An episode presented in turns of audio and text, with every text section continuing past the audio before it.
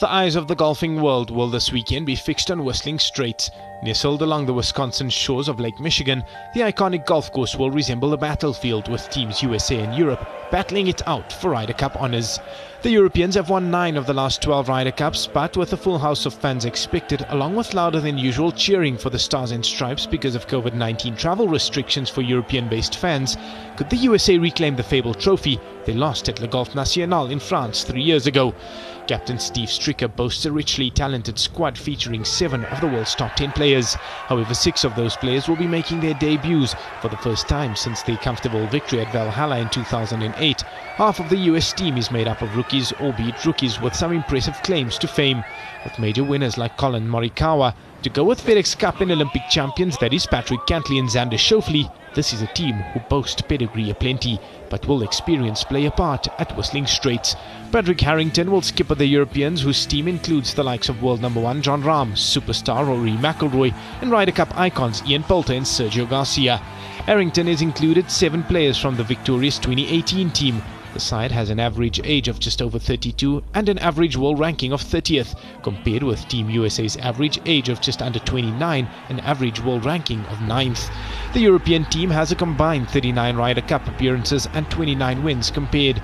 Team USA has just 12 Ryder Cups and only 3 victories between them, giving Harrington's men a clear advantage in terms of experience. The contrasts build the platform for what's promising to be a fascinating week. Youth versus experience, enthusiasm, and a lack of scar tissue from previous defeats against grizzled veterans who've seen it all before.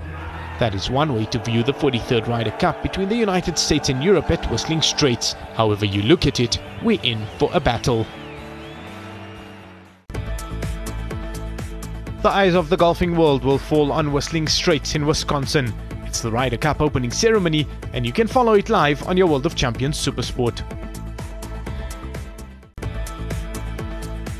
Excitement is reaching fever pitch as the 43rd edition of the Ryder Cup looms large. The action from Whistling Straits is live on your World of Champions Supersport.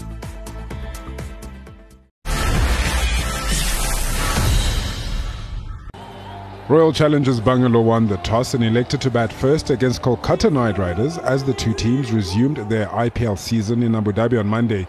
RCB captain Virat Kohli and Devdutt Padikkal strode to the middle to get the game underway, but Kohli faced just four balls before making his way back to the dugout.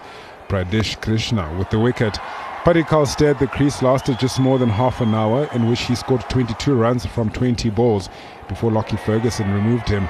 The Royal Challengers batting lineup suffered a grand collapse after that as they went from 41 for 2 to 66 for 7 with AB de Villiers and Wanindu Hasaranga de Silva walking for ducks while none of the other three batsmen scored more than 16 runs.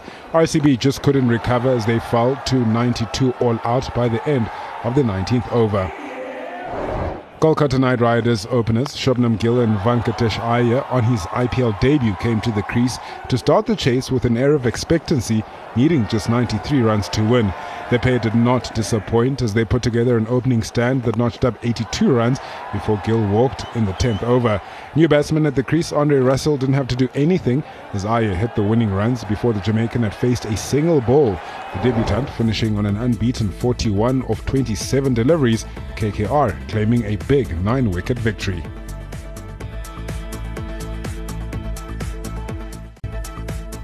Royal Challengers Bangalore held on to their third spot on the Indian Premier League table, while the victory by Kolkata Knight Riders takes them up to fifth.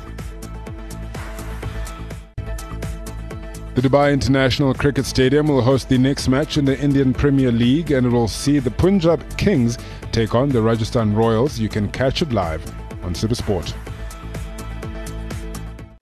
A strong six gun grill Western Province squad that features a blend of youth and experience and captained by Wayne Parnell will be looking to get their CSA T20 knockout competition off to a strong start at the Kimberley Oval on Friday. The Western Province squad is packed with talent from the likes of Protea left arm bowler Beuran Hendricks, Bashir Walters, Aviwe Mgijima, who are just some of the seasoned campaigners, to exciting talents in Nandre Burger, Tshepo Moreki, Mihlali Mpongwana and Yves Kamanzi. Jordan Wolf and Daniel Smith Will also get their first opportunities to display what they're capable of with a maiden call up to the professional squad.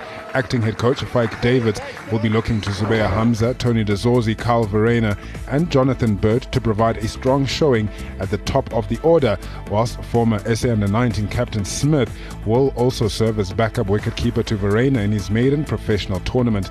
Batsman David Bedingham is completing his season with Durham in the county championship. He'll only be available for action in October, whilst Yaseen Vallie is the only player to miss out due to an injury picked up in a recent training session. He'll be available for the playoffs should the team progress from Pool A.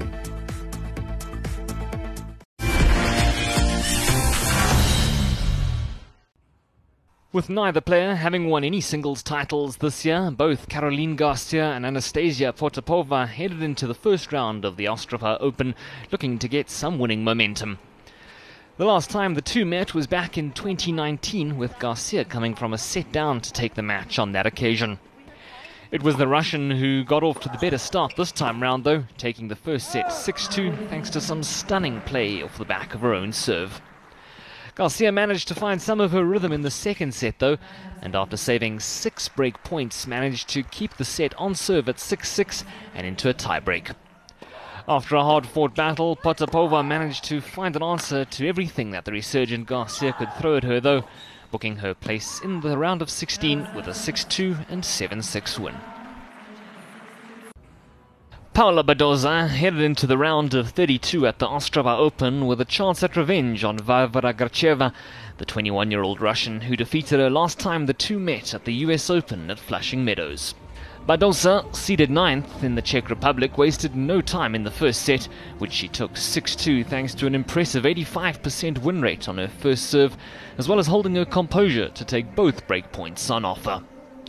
With the bit well and truly between her teeth, Badosa opened the second set with a couple of cracking winners to break her opponent in the opening game, before consolidating her advantage with her first ace of the match to hold serve in the second. From there on out, the momentum was only going in one direction, with the Spaniard wasting no time to take the second set and win the match 6 2 and 6 2. In selected results from the Ostrava Open, there were straight sets victories for Anastasia Potapova and nine-seed Spaniard Paula Badosa. Don't miss the second day of the Ostrava Open. All the action from the Czech Republic will be live on Supersport Tennis.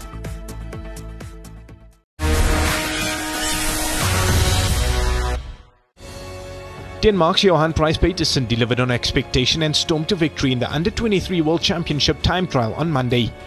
The early pace was set by Australian Lucas Plapp, who tackled the 30.3 kilometre route with minimal fuss. The Ineos Grenadiers bound rider was one of the early starters of the day and had ridden a strong negative split, blasting the second half of the course to set the fastest time of the day. However, pre-race favourite Price-Pejtersen had the final say. The Dane was last to roll down the ramp and rode a nearly perfect ride, coming through the first intermediate check three seconds slower than Plapp before turning on the burners in the back half of the race to win by 10 seconds and continue the Danish dominance over the discipline. Price-Pejtersen continued the Danish winning streak in the under 23 World Time Trials by succeeding three-time winner Mikael Bjerg. Mikael Bjerg has dominated this time trial in the past for Denmark, and today it's going to be another Danish world champion, Johan Price-Pejtersen, with the fastest ever ride in under 23 time trial history.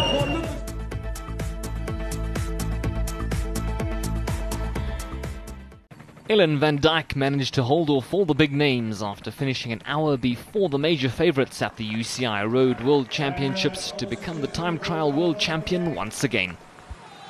Van Dijk went out early in the race as the middle rider for the Netherlands after Riejanne Markus was the early one with Annemiek van Vleuten last off. Ellen van Dijk, she's going to obliterate the time of the fastest rider, nearly two minutes faster from Ellen van Dijk. 1 minute 59.64 faster than Riejanne Markus. It was just not meant to be for the Olympic champion, though, with Van Vleuten finishing up in third place on the day with Swiss rider Marlen Reusser taking silver.